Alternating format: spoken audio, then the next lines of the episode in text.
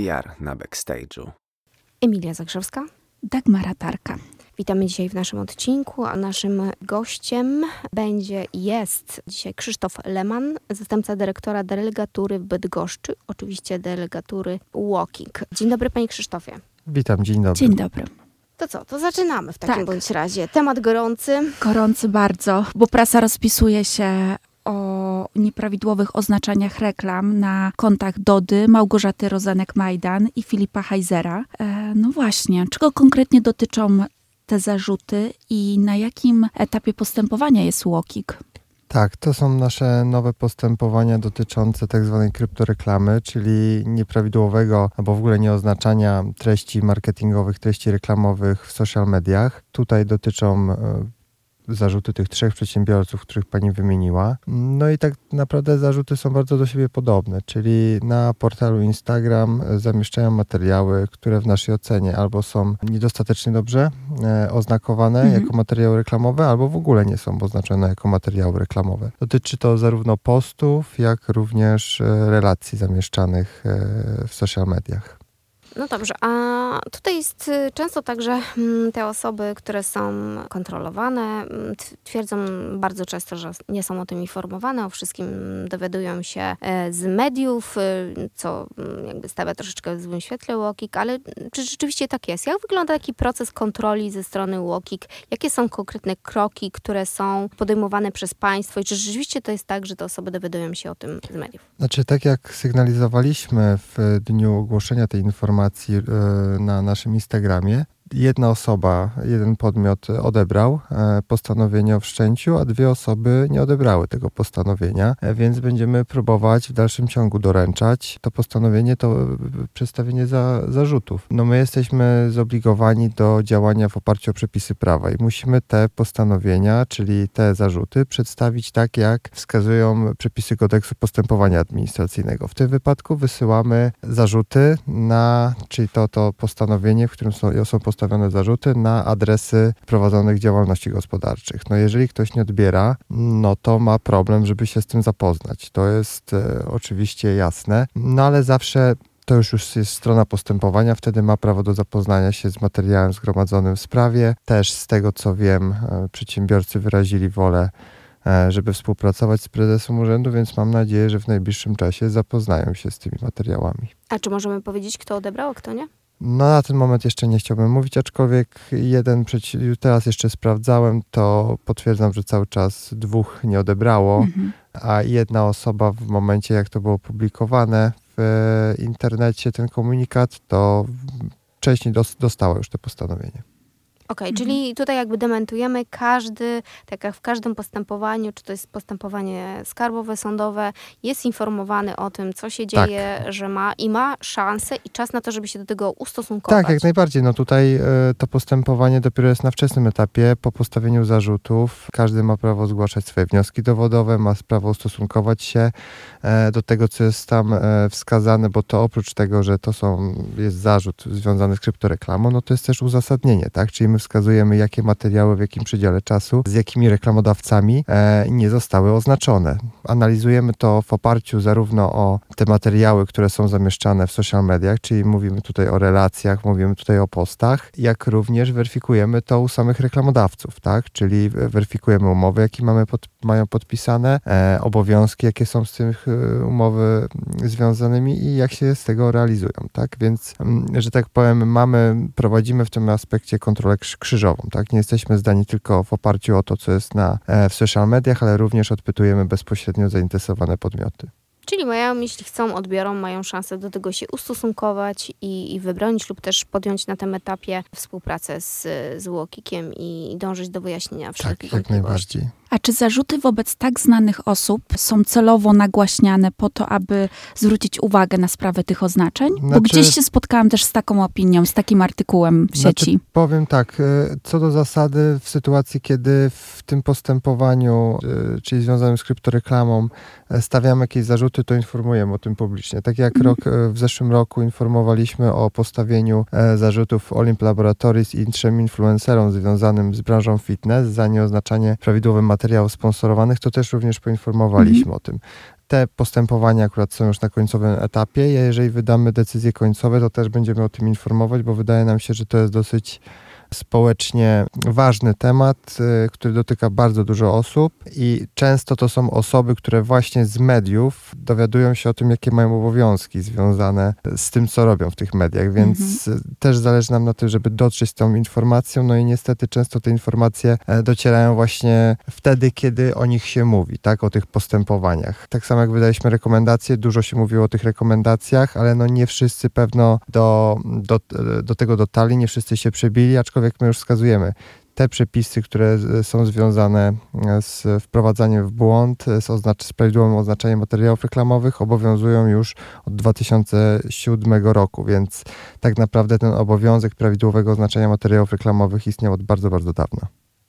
Tak, i to jest bardzo ważne, żeby podkreślić, że, bo tutaj też ze strony influencerów e, pojawiają się oczywiście informacje o tym, że to są tylko rekomendacje, więc jakby to jest na takiej zasadzie, jeśli rekomenduję, to mogę stosować, ale nie muszę. Jest taka interpretacja, ale tutaj to, co Pan wspomniał, są przepisy literalne, konkretnie litery prawa, która mówi o, o pewnych zasadach, które są spisane w ustawach, w kodeksach i które trzeba przestrzegać, a rozumiem, że rekomendacje są takim jakby uzupełnieniem i też jest tam dużo bardzo przykładów, tak. gdzie wyjaśniał Łokik, jak konkretnie znaczać, więc ten zarzut też, że jest, ktoś nie wie dokładnie jak to czynić, też no, wystarczy zajrzeć do rekomendacji, które jak rozumiem cały czas wiszą na stronie Łokiku. Tak, e, te rekomendacje cały czas wiszą, prowadzimy akcje edukacyjne, przypominamy o tym, również na swoich social mediach, ale również biorąc udział właśnie w takich programach jak ten. E, ale co istotne, jeśli chodzi o tych przedsiębiorców, którym postawione są zarzuty, e, to no, dwóch z nich było kontrolowanych już na samym początku postępowania wyjaśniającego, prawie rok temu, albo przeszło mhm. rok temu. Więc tak naprawdę ci przedsiębiorcy wiedzieli, że e, obserwujemy to, co robią, obserwujemy te, te współprace, które mają zawarte, więc mimo wszystko troszeczkę dziwi, że po wydaniu rekomendacji nawet, już nie mówię w, w przed wydaniem, ale jeszcze, jeszcze po wydaniu rekomendacji, no te materiały, które zamieszczali w, e, na swoich kanałach w social mediach, no nie były prawidłowo oznaczone w naszej ocenie. To bardzo ważna informacja.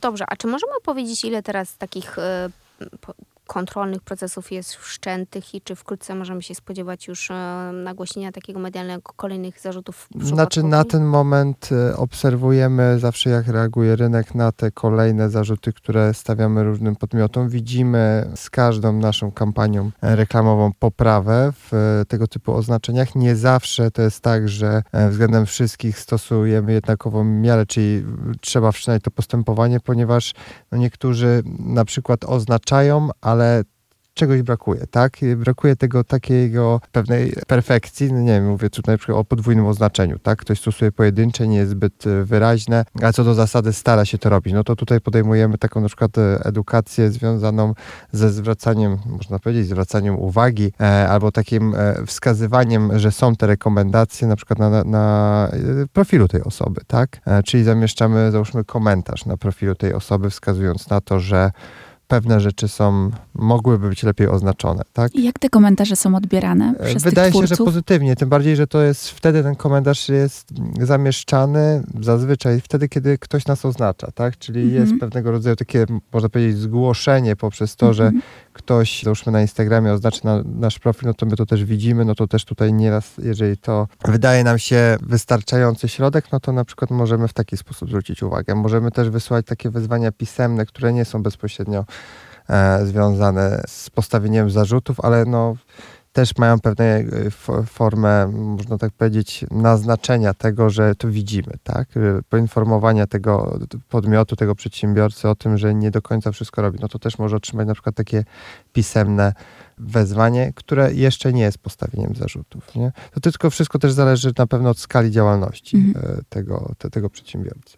A jak oceniają Państwo teraz e, oznaczanie reklam w social mediach? Jest lepiej niż przed wrześniem 2022, kiedy wyszły rekomendacje? Tak, wydaje nam się, że jest zdecydowanie lepiej tak jak mówiłem, no niektórzy starają się to robić, ale nie zawsze im to wychodzi w taki sposób, jak my byśmy oczekiwali tego, że ta informacja powinna zostać przekazana, tak? Tutaj mówimy przede wszystkim o stosowaniu oznaczenia dwupoziomowego, czyli zarówno funkcjonalności, którą e, wskazuje platforma, jak również dodatkowo tego oznaczenia własnego, tak? które też powinno być widoczne, powinno być możliwość zapoznania się z nim bezpośrednio przed tym, jak się człowiek zapozna z tą reklamą obserwujący, więc też na to zwracamy uwagę. Widzimy również, e, że bardzo dużo influencerów mimo wszystko stosuje to oznaczenie współpraca.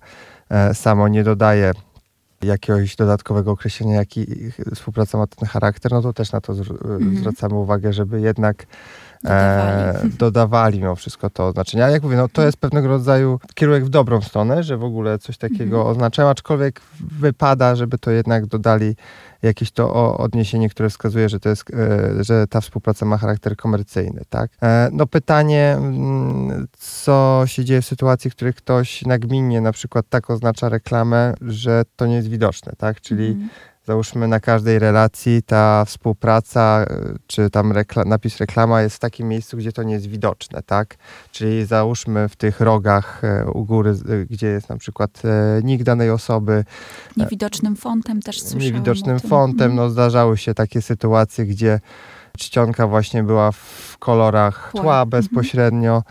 Więc no, na to też zwracamy uwagę i też chcemy uczulić e, influencerów, żeby jednak, jednak jeżeli to robią, to to robili w prawidłowy sposób.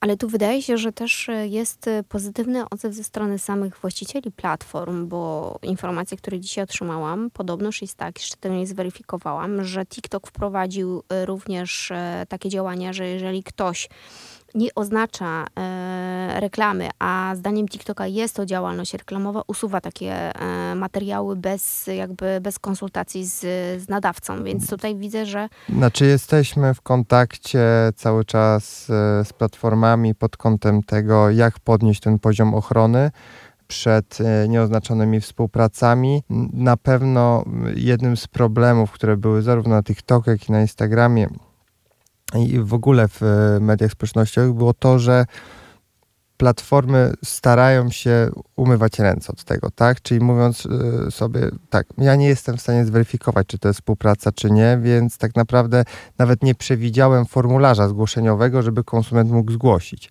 Czyli można zgłosić jakiegoś pewnego rodzaju oszustwo, e, nie wiem, pornografię, tak dalej, ale nie ma formularza, który by na przykład wskazywał na to, że można zgłosić e, nieoznaczoną reklamę, gdzie nieraz wprost widać, że ktoś coś reklamuje, a no, ale nie, nie jest to oznaczone, tak? Czyli ta reklama e, jakby jest, ale nie jest oznaczona.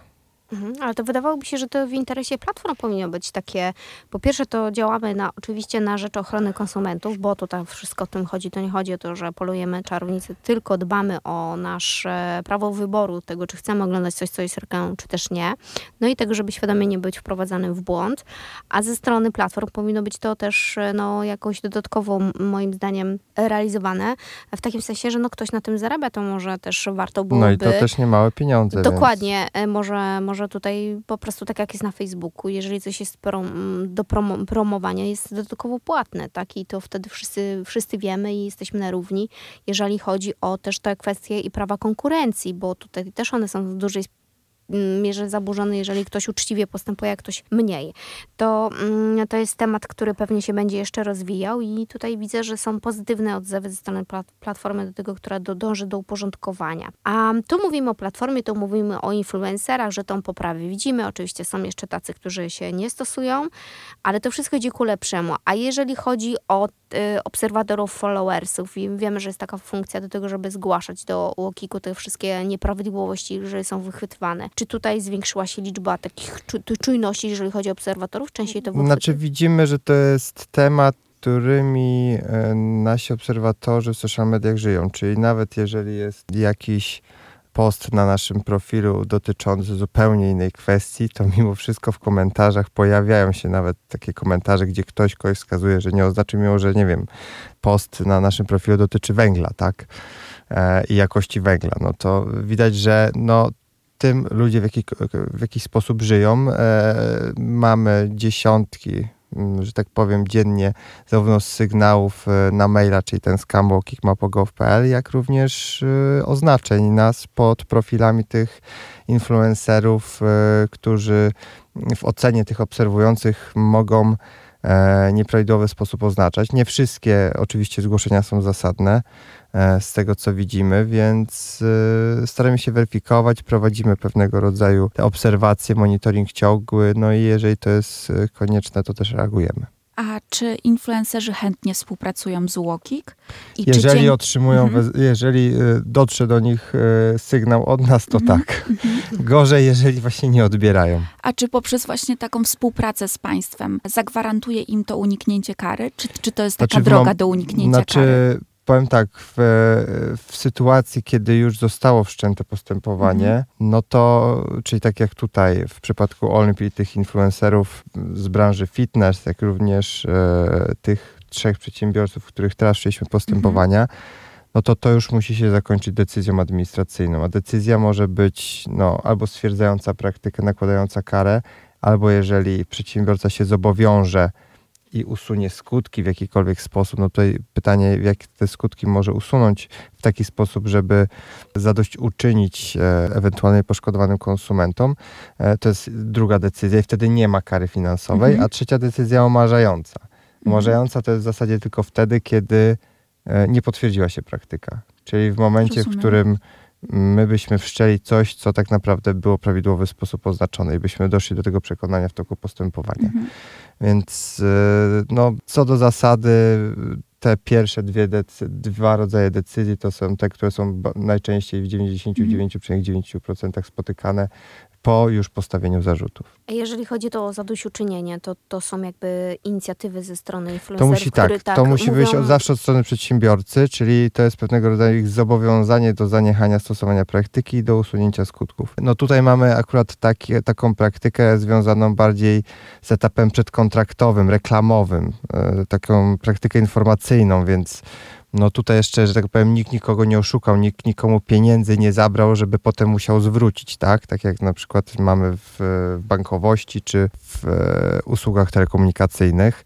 E, no dlatego tutaj wypracowanie takiego zobowiązania, które dąży do usunięcia skutków i jest jakby zasadne pod kątem celowości prowadzenia tego postępowania, no na pewno jest bardzo ciężko wypracować. A czy w przypadku tych trzech e, wspomnianych osób, dzięki którym się dzisiaj spotykamy, między innymi, czy Dodzie, Małgorzacie Rodzenek i Filipowi Heizerowi, to rzeczywiście jest ta wola współpracy? No na ten moment jeszcze czekamy na ich ustosunkowanie się. Tutaj jeszcze nie otrzymaliśmy pism, w których by ustosunkowali się Ale do czyli jeśli się zgłoszą, mają szansę do tego, żeby jednak uniknąć tej kary? Tak, tak, jak najbardziej. No, na ten moment możemy tylko spekulować w oparciu na oświadczenia, które przekazali do mediów, czy to w oparciu o swój profil, czy, czy w innych mediach.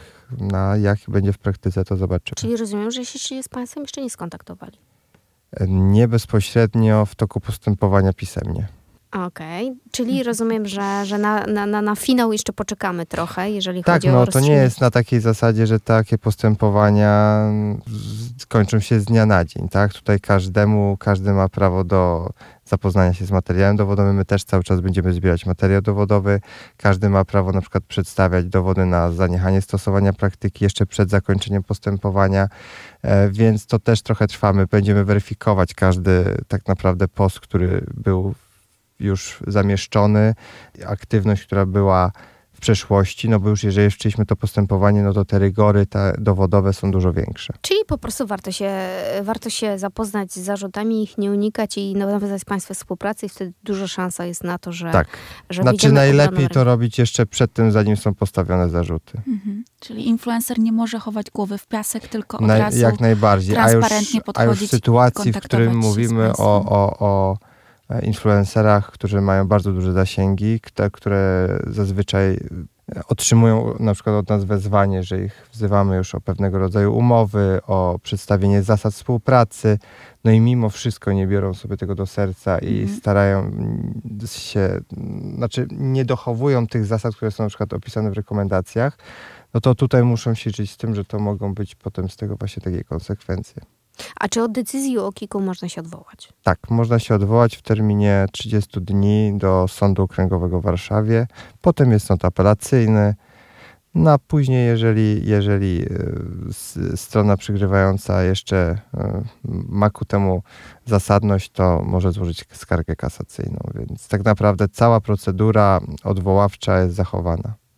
A ja mam jeszcze takie pytanie odnośnie właśnie zarzutów wobec tych trzech przedsiębiorców, o których rozmawiamy. Czy tu chodzi o konkretne zdjęcie, konkretny materiał, czy o całokształt ich działań znaczy, w social mediach w ostatnim, nie znaczy, roku? Chodzi o całokształt, mhm. aczkolwiek mhm. my przedstawiając zarzuty, no musimy się oprzeć na pewnej próbce, mhm. którą przedstawiamy tym e, przedsiębiorcom, wskazując, co jest nie tak.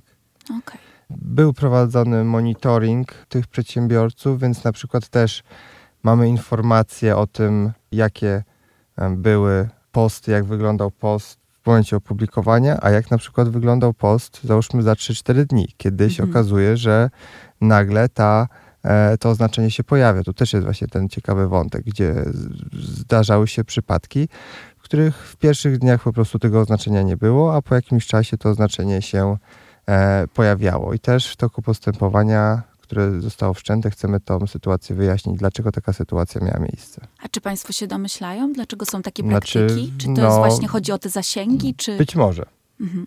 Nie. No ale to umówiliśmy się, e, że i to wcześniej e, też było wielokrotnie przez Państwa wspominane, że nie ma twardych dowodów na to, że te oznaczenia powodują Tak, ale ktoś, e, jeżeli konsument może nie chcieć zapoznawać się z reklamą, tak? Więc można mówić o tym, że jeżeli ktoś widzi, że to jest reklama, to może po prostu dać w lewo od razu, tak? Nie zapoznawać się z całością przekazu, nie przeczytać całego opisu, nie, mhm. nie, nie, nie przejrzeć całego filmu, tak, który jest zamieszczony, więc to, to, to też ma jakby znaczenie. Czyli wyjaśniając, e, te trzy bardzo głośne sprawy, no bo to są osoby jednak o sporych Szalenie zasięgach popularne. i też e, bardzo publiczne. E, mm, to nie jest tak, że dowiedziały się od, od mediów, to nie jest tak, że wcześniej... Znaczy, może dowiedziały się od mediów, ale miały szansę dowiedzieć się od nas bezpośrednio, w, bo przesyłka była kierowana na adresy zarejestrowanej działalności gospodarczej. Mhm, czyli generalnie widzimy tutaj, procedura jest długa, pewnie kontrola trwała, tak jak pan wspomniał, rok czasu, tak? No, dwóch z tych przedsiębiorców to już kontrolowaliśmy na początku naszej drogi w influencer marketingu, gdzie weryfikowaliśmy w ogóle, jak ten rynek jest zbudowany, jak e, wyglądają te umowy, e, jaki mają charakter, ile ich jest jakie są oznaczenia, wymogi, więc tutaj dwóch już influencer, dwóch przedsiębiorców z tej trójki już można powiedzieć, że ponad rok temu było e, na początku kontrolowanych. O czym wiedzieli? No wiedzieli, bo nam odpisywali. A, a czy, czy, czy rzeczywiście takie, taka sytuacja, o której Pan wspomniał, że mm, jest ten post, y, który nie był oznaczony, Państwo mm, zbierają to jako materiał dowodowy do wyjaśnienia, później jest oznaczany. Czy to, to jest ta forma zadośćuczynienia, czy to jest no, forma... No, może to tak można Dokładnie. No tak, ale no jednak wymagamy tego, żeby ten post był oznaczony na samym początku publikacji. Mhm. To, że ktoś e, go potem oznaczył w prawidłowy sposób, no też pytanie, czy w prawidłowy sposób, bo to też będzie wyjaśniane, mm, no to jakby nie powoduje bezkarności tego pierwszego e, nieoznaczenia, tak? Tym bardziej, że to nie jest jednostkowa sytuacja. Aha, czyli jeśli mamy taką sytuację nawet, że dostajemy pismo, że dane posty są nieoznaczone i my je na hurtowo oznaczymy, to no. nie zmienia faktu, że i tak to postępowanie trwa. E, to postępowanie, które zostało wszczęte, tak, to trwa. To, to może mieć tylko wpływ na to, że stwierdzamy zaniechanie tej praktyki, ale decyzję samą y, możemy wydać, tak? Czyli zaprzestanie stosowania praktyki e, nie powoduje to, że mu, musimy umorzyć postępowanie. Mm, dobrze. I tak. no, ostatnie pytanie nasze, bo we wrześniu 2022 roku Łokik wydał rekomendacje w sprawie oznaczeń wraz z partnerami.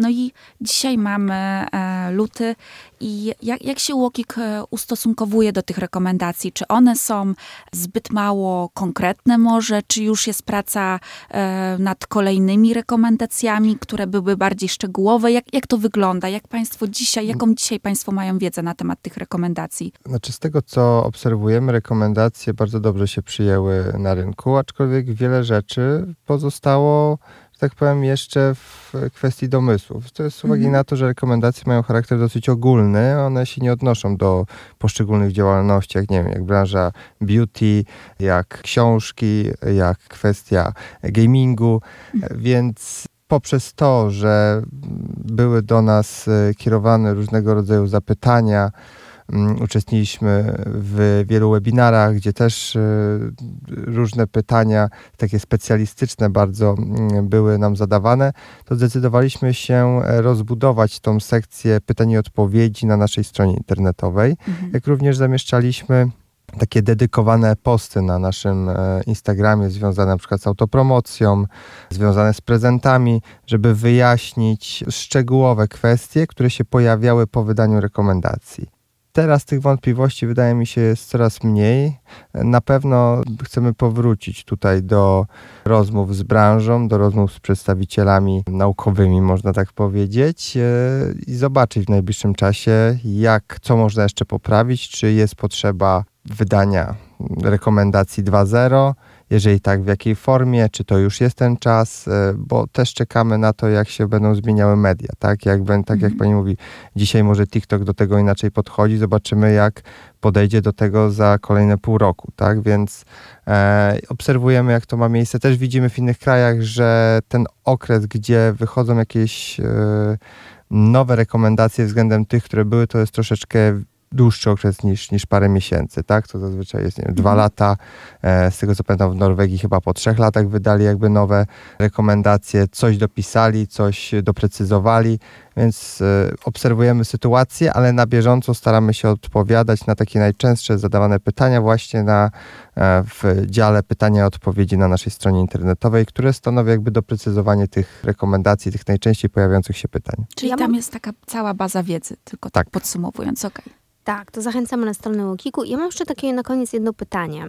Czy to, że akurat e, dotyka, te kontrole dotykają osób tak e, zasięgowych, to jest przypadek, czy, czy, czy po prostu też działanie związane bardzo mocno, że koncentrują się Państwo na tych osobach o dużych zasięgach ze względu na to, że jeśli ktoś ma duże zasięgi, no to ta szkodliwość czynu jednak jest spora, no na tak? pewno z większymi zasięgami wiąże się też większa odpowiedzialność i wydaje nam się, że wiąże się również większa świadomość. Powinna się przynajmniej wiązać pod kątem tego, jak należy się w tych mediach społecznościowych zachowywać. Więc to też ma wpływ na to, e, względem jakich e, podmiotów, jakich przedsiębiorców kierujemy jakie środki prawne, tak? Więc e, wydaje się, że to nie jest przypadkowe. Jak mówię, no tutaj były sytuacje, w których były to też podmioty, których wcześniej kontrolowaliśmy, więc jeżeli widzimy, że taka kontrola poprzez przekazywanie dokumentów i tak dalej, no nie powoduje odpowiedniej reakcji i nie widzimy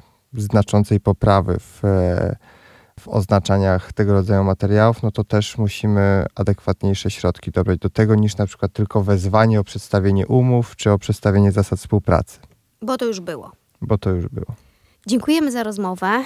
Dziękujemy, E, tak. Na pewno będziemy o wszystkich e, dalszych etapach tej sprawy informować i przede wszystkim o tym, jak postępuje ten progres, jeżeli chodzi o właściwe oznaczenie, bo jest to w interesie nas wszystkich. Dziękujemy za Dokładnie. dziś i do usłyszenia. Do usłyszenia. Dziękuję bardzo.